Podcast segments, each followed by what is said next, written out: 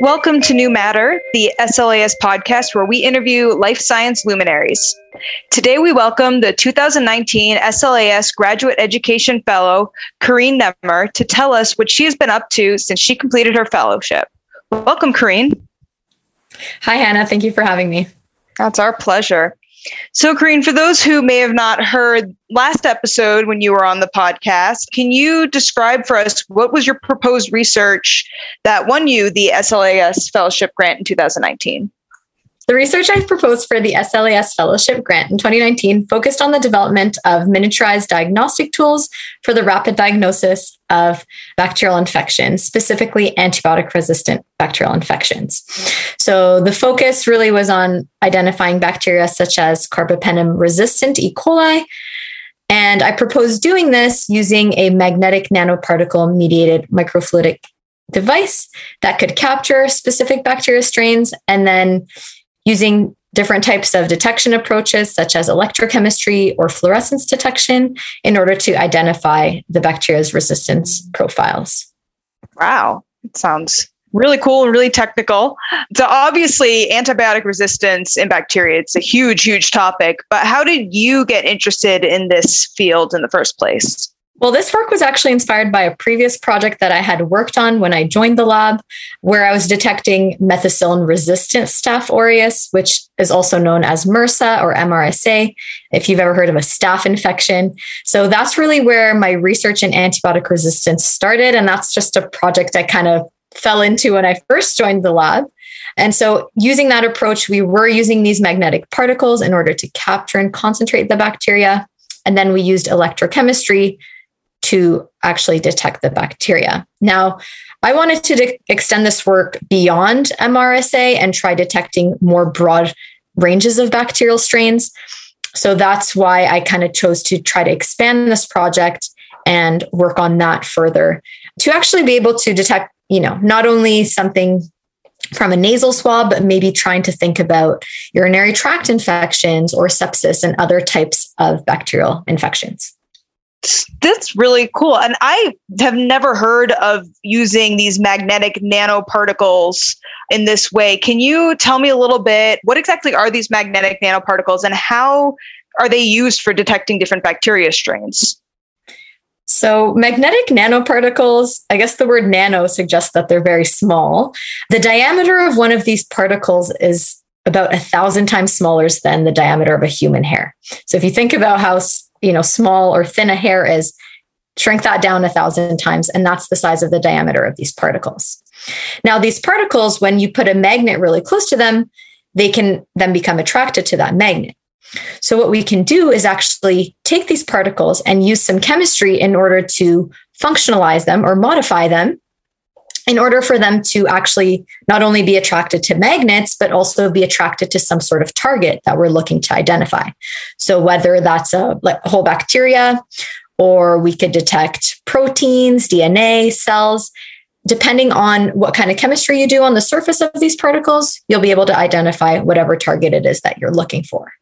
So, in my application, I was functionalizing these particles with antibodies, and antibodies, what they can do is actually target bacteria on their surfaces. And so by doing that, then you can actually target the bacteria with your antibody and then use a magnet in order to attract your now tagged bacteria with these nanoparticles to a magnet. And then you can do things such as washing in order to remove any sort of you know, if you're working with a nasal swab, there's a lot of other things in there. So you want to wash that out. And you also want to wash out non target bacteria, other types of interferences. And that also allows you to actually concentrate down your sample. And so you can go from a very large volume to a very small volume. And that helps you detect a smaller number of bacteria because you're now concentrating them. Huh. So is this similar then to other types of antibody labeling, like fluorescent antibody labeling? It's a similar approach in that, you know, you're utilizing an antibody to bind to the surface of your target. Mm-hmm. We actually use a second antibody with a protein that allows for the turnover of a molecule to then detect the bacteria electrochemically. So the nanoparticle isn't actually doing any sort of detecting, but rather it's doing a targeting and a concentrating, or you're basically localizing your bacteria somewhere where you want them. So then you can later tag them. You can use fluorescence. We chose to use electrochemistry. It's a very sensitive approach and it also has more simplified instrumentation than fluorescence does oftentimes. And so that was the approach that we took there. But moving forward, the projects I ended up working on, we actually ended up using fluorescence detection in a bit of a different way, actually. Cool.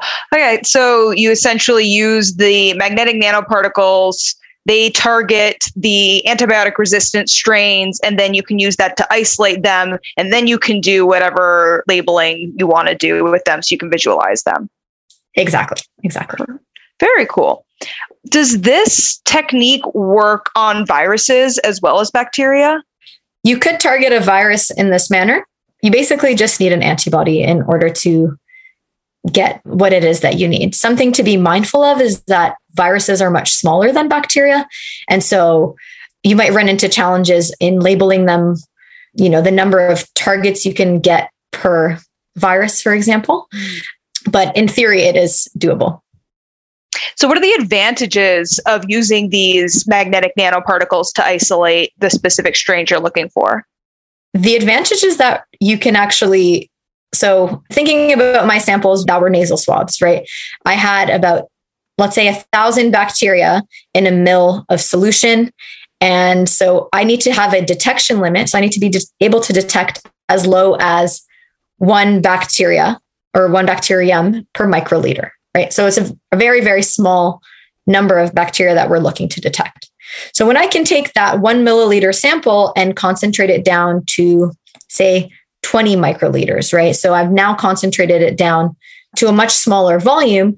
I can detect a lower concentration of bacteria that was in my starting sample. So that's a really big advantage of using these magnetic particles and also being able to clean up your sample matrix, right? So if your sample when we're talking about sample matrix, it's basically everything within your sample that is not your target. So anything that could be interfering with your signal or give you a false positive, for example, you can then wash away any of those interference because you've you've actually held down your bacteria with your magnet. You can wash out whatever it is that could interfere and then put it in some sort of medium or liquid that is not going to cause any background signal or mitigate any sort of background signal.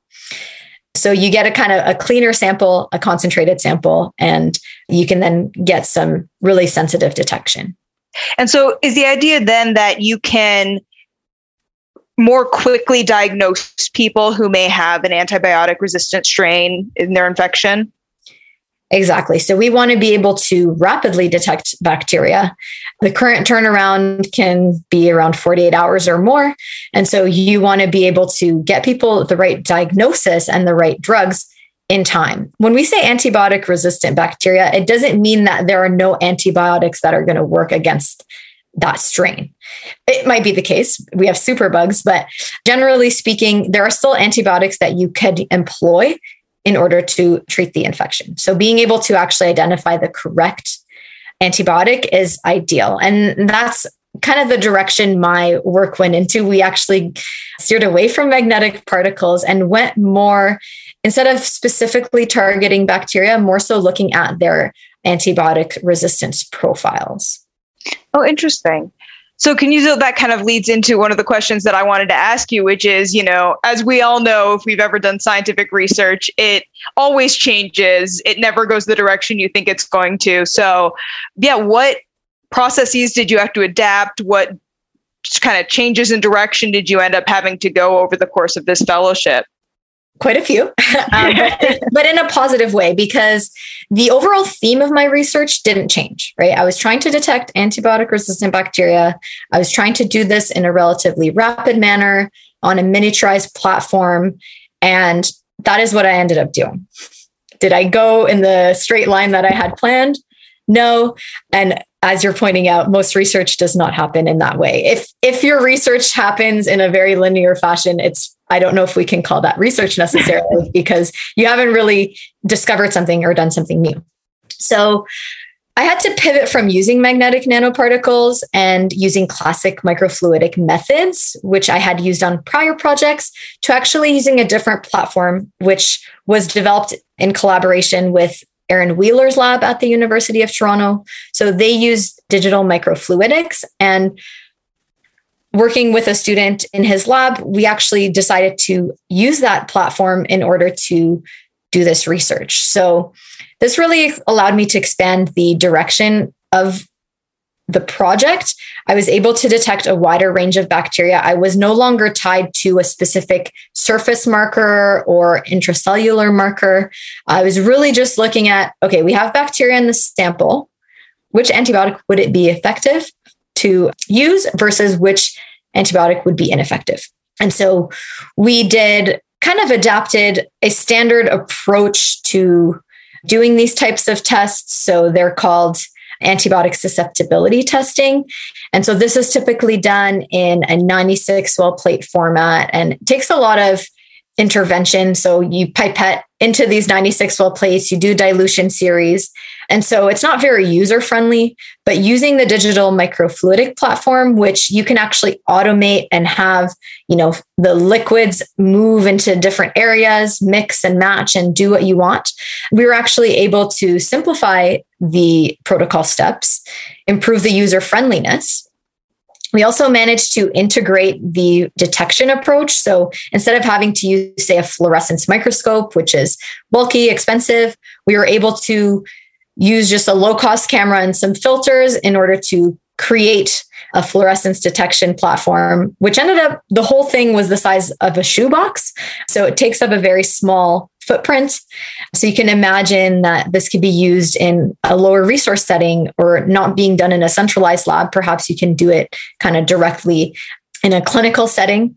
So that was the direction we went. And we ended up managing to detect not only E. coli, we detected Staph aureus, K. pneumoniae, a bunch of different strains. And not only did we get antibiotic resistance profiles, but we also managed to get some classification. So determining whether or not we had a gram positive or gram negative bacteria, or we also were able to identify E. coli. So lots of different approaches there. And the ability to modify this platform is really simple. You can, without redesigning your chip, you could do a lot of different types of protocols. So that was really nice. And we showed the versatility of that.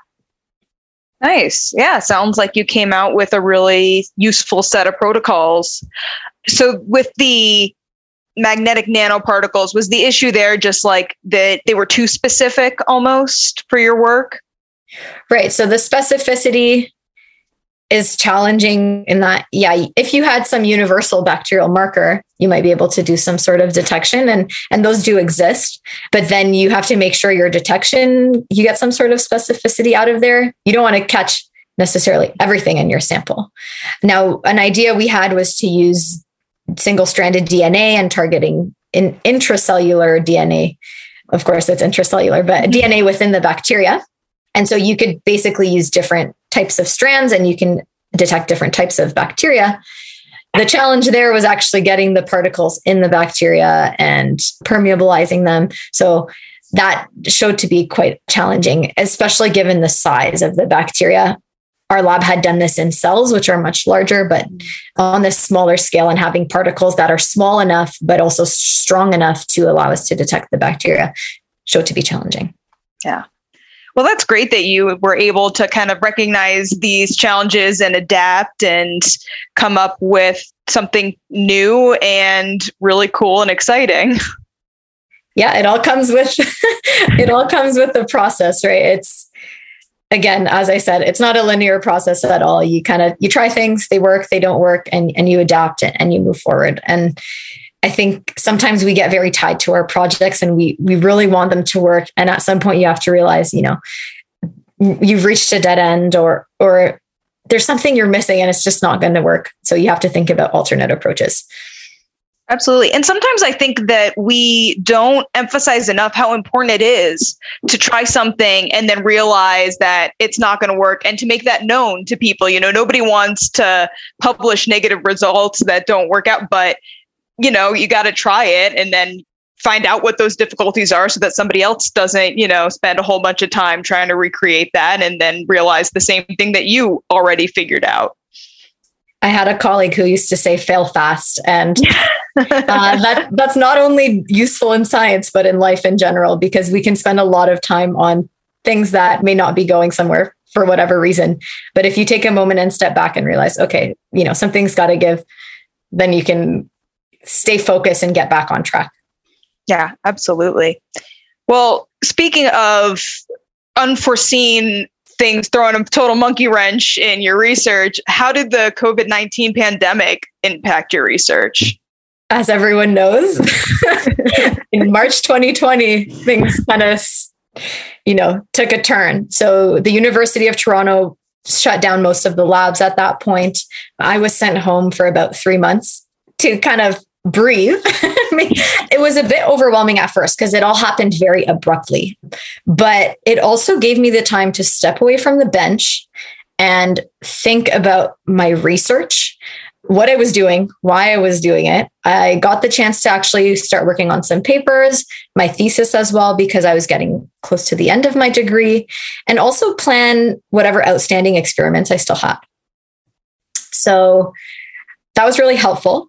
And in a weird way, I'm grateful for it because I think often in our research, we get very caught up in the day to day and we forget to take a minute to think. And I think thinking is really important. We always want to do, do, do, but if we don't take the time to actually thoroughly walk through what it is that we need to do, we won't actually be able to execute it properly. So after being home for that stretch, that actually allowed me to hit the ground running when I got back into the lab. And so I returned in the summer and was able to wrap up my experiments by the winter, write up my thesis, and defend in the spring. So it kind of all, I kind of got a good pace once we got back into the lab and really refocus, even though there were some kind of limitations in scheduling in the lab and you know distancing managed to get through everything that I wanted to and and and wrapped up and was happy with that. So it worked out well in the end.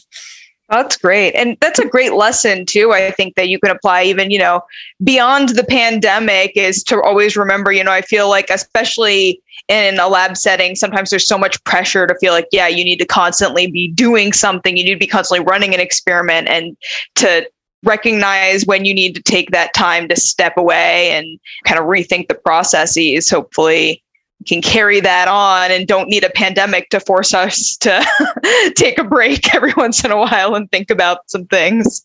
Absolutely.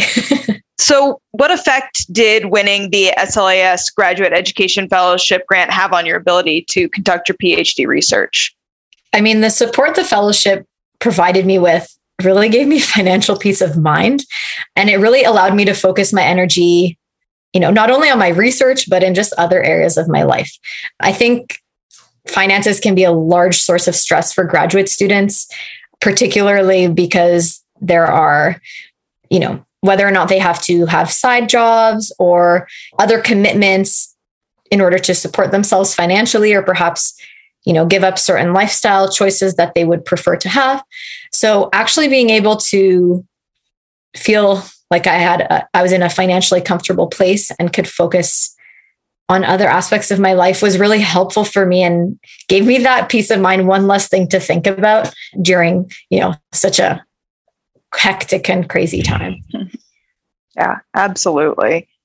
So I saw, you know, we know that you are currently, you finished your PhD, you're working as a visiting professor at Harvey Mudd College, I believe. Um, are you currently doing research or are you focusing on teaching right now?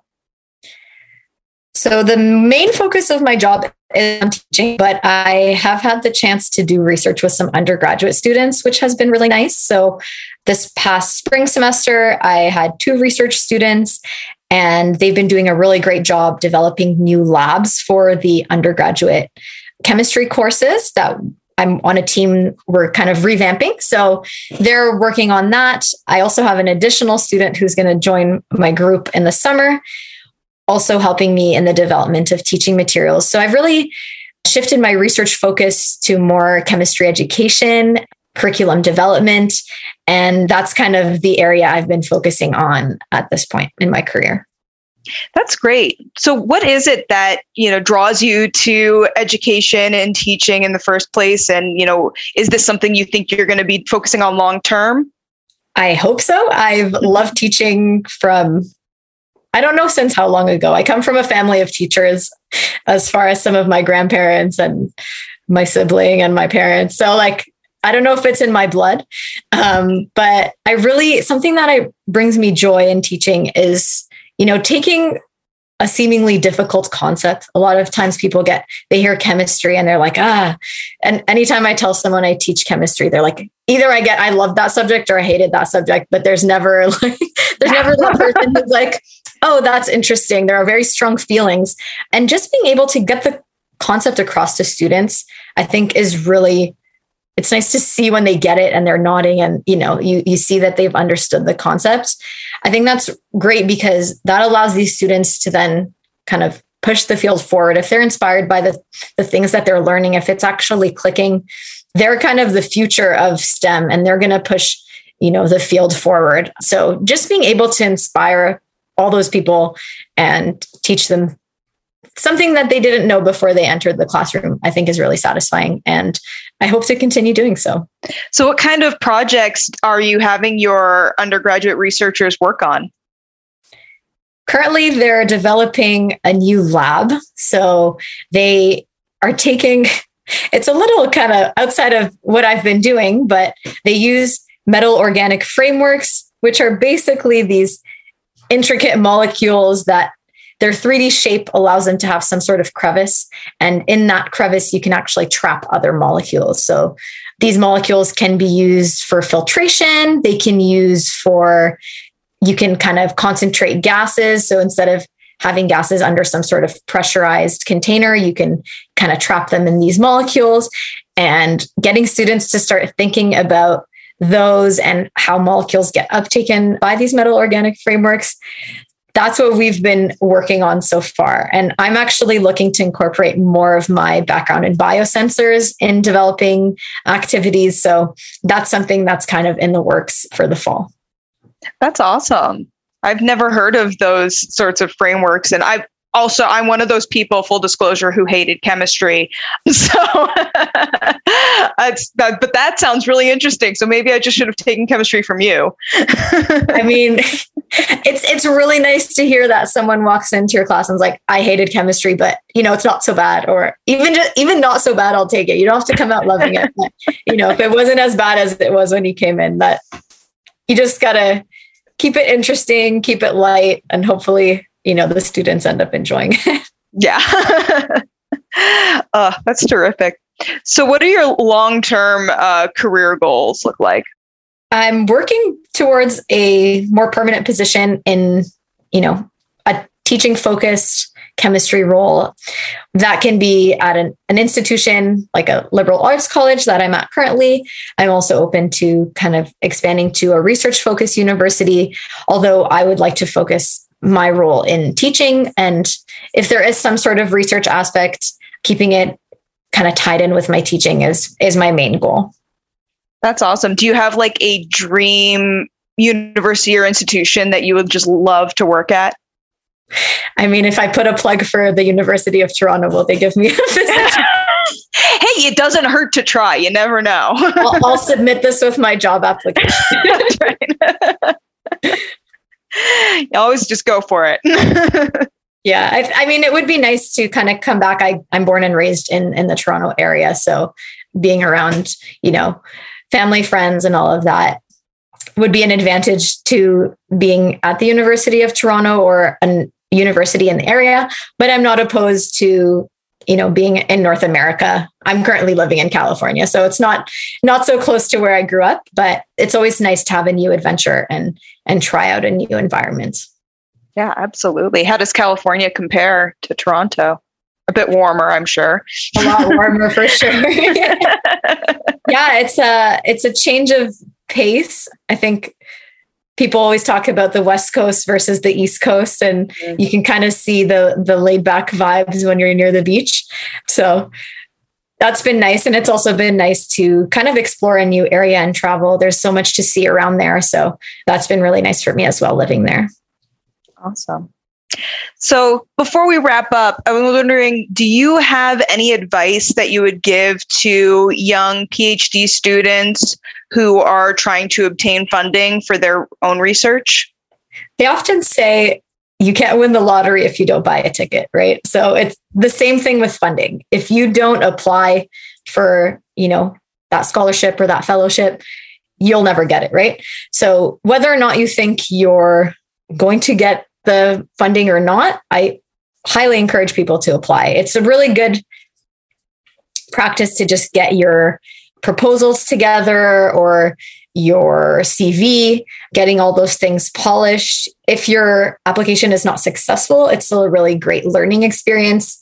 You can reflect on your research, your professional development, identify your strengths and perhaps any areas of improvements or gaps. You know, if you notice perhaps you're not volunteering enough or you want to explore a new area in your research this is an opportunity for you to sit back and, and think about it which is perhaps a theme that, I, that i've been uh, plugging in here but yeah that, that would be my my advice is actually i think the hardest part sometimes in applying for these types of fellowships is doing it. It's just like getting over this feeling that you're not good enough or you're not going to be able to get it. But again, if you don't try, you'll never know. And when in doubt, sit back and think about it. Exactly. great advice for careers and just life in general. but don't just think, you eventually have to do because, because just thinking is not going to get you very far. That's a good point. We got to add that last step in there. Awesome. Uh, well, Carine, it's been a real pleasure talking to you today. Unfortunately, that's about all the time we have. But thank you so much for joining us. And we really look forward to seeing you at future SLAS events and to see where your career takes you. Thank you so much. It's always a joy to share my experiences.